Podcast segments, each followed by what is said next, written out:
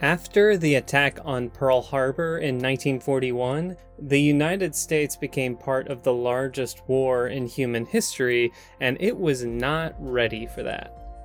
When Pearl Harbor was attacked, the United States military had about 2.2 million standing military personnel, but by the end of the war, some 16 million Americans would be called to serve. Every aspect of American life would be reshaped by the war, from the rationing of food and supplies to the type of art they made a great deal of which was refocused on a patriotic purpose. While mostly men fought overseas, the government would have to attract women to jobs that were perilous, rough, underpaid, and as it would turn out, temporary. The Women's Advisory Committee, assembled by the War Manpower Commission, needed to get over 2 million women employed in the war effort and quickly. The artistic work created as a result would ultimately recruit over 3 million women and develop one of the most important icons of the feminist movement Rosie the Riveter.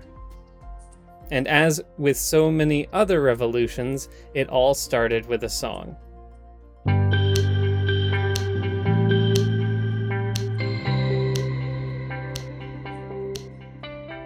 This is 1000 Words, written and produced by Michael DeWatley, a podcast dedicated to examining the world that art has made.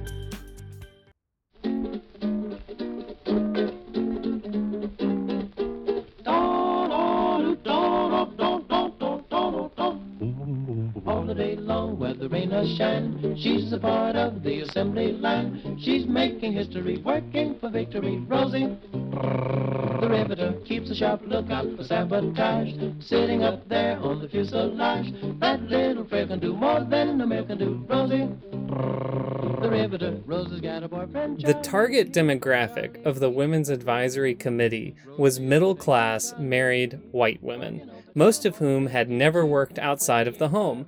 Many, if not most, working class women and women of color were already working. And so the committee labeled those folks easier to recruit. Instead, the committee wanted to develop material that showed the targeted type young, middle class, and white. It's worth noting here that riveters work with a partner. You couldn't rivet anything by yourself. One woman shoots the rivets through the pieces of metal, while her partner uses something called a bucking bar on the other side to press the rivets flat. These teams were often made up of one white woman and one woman of color, so when you see images of Rosie the Riveter, you can know that literally behind her is a woman of color smoothing everything out. Rosie the Riveter as a character first came into being with the 1942 release of the song that you're hearing right now, written by Red Evans and John Jacob Loeb, performed and made famous by the Four Vagabonds. It's catchy, and people loved it, including Norman Rockwell.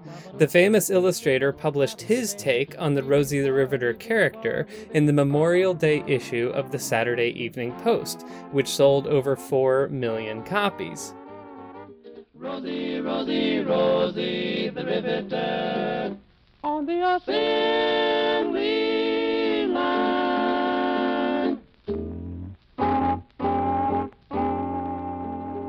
The following year, a B grade Hollywood romantic comedy titled Rosie the Riveter was released in theaters. Meanwhile, and completely separately, an illustrator named J. Howard Miller was commissioned by Westinghouse Electric's Internal War Production Coordinating Committee to create a series of 42 posters to help raise worker morale and lower the likelihood of labor unrest or a factory strike. Some of these posters still exist, and most of them emphasize traditional gender roles and were designed specifically to manipulate and harness the energy of Westinghouse employees.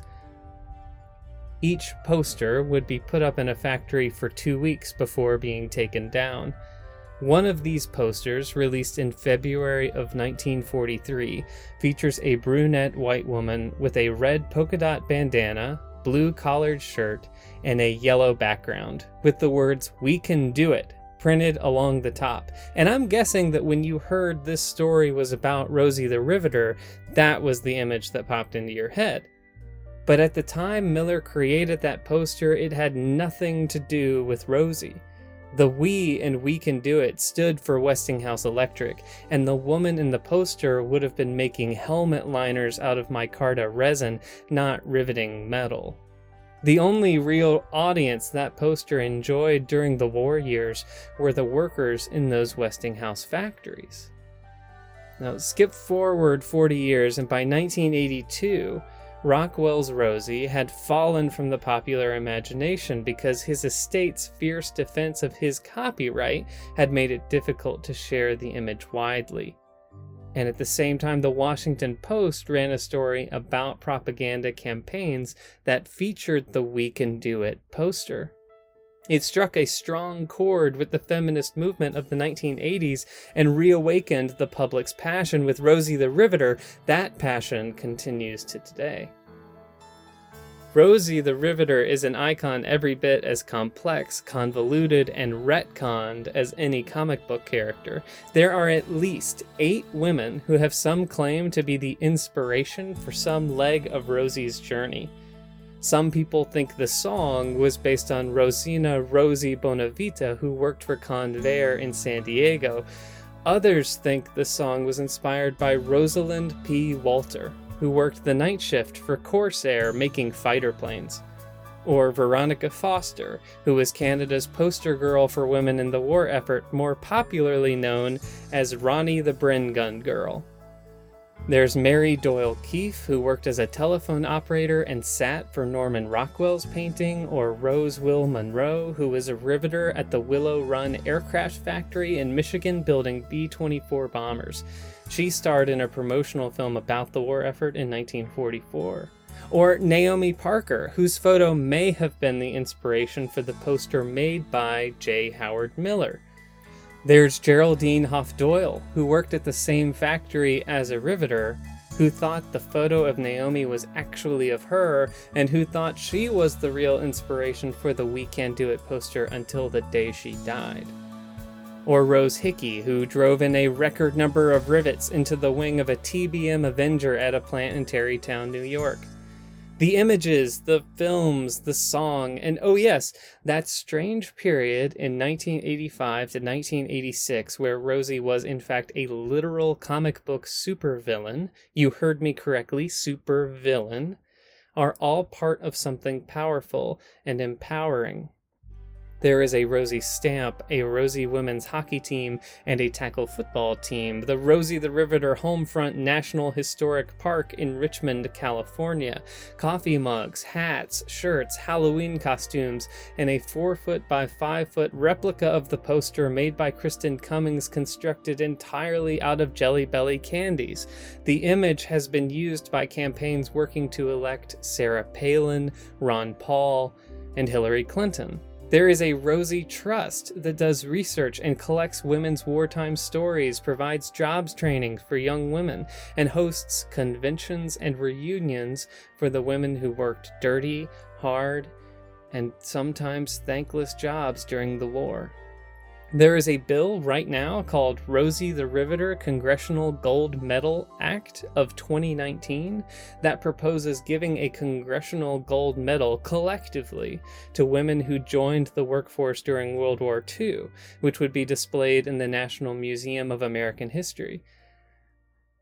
Because ultimately, Rosie the Riveter was a song and an image and a movie and a comic book character, and most importantly, real breathing women who did things they didn't know were possible. She is all of them and more than the sum of their stories. She's making history, working for victory. Rosie the Riveter.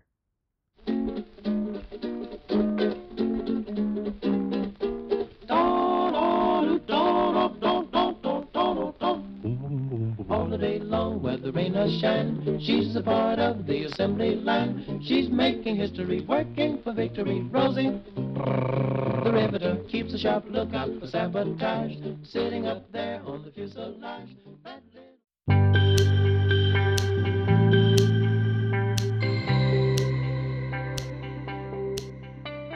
This has been 1000 Words. If you like what you heard, please do me a favor and like, subscribe, and review this podcast on iTunes, Spotify, Podbean, Google Play, or wherever you get your podcasts. Believe me, it does a tremendous amount of good for the show. This podcast comes to you from the weird and wonderful city of Austin, Texas. Music from this podcast came from purpleplanet.com. Thanks for listening.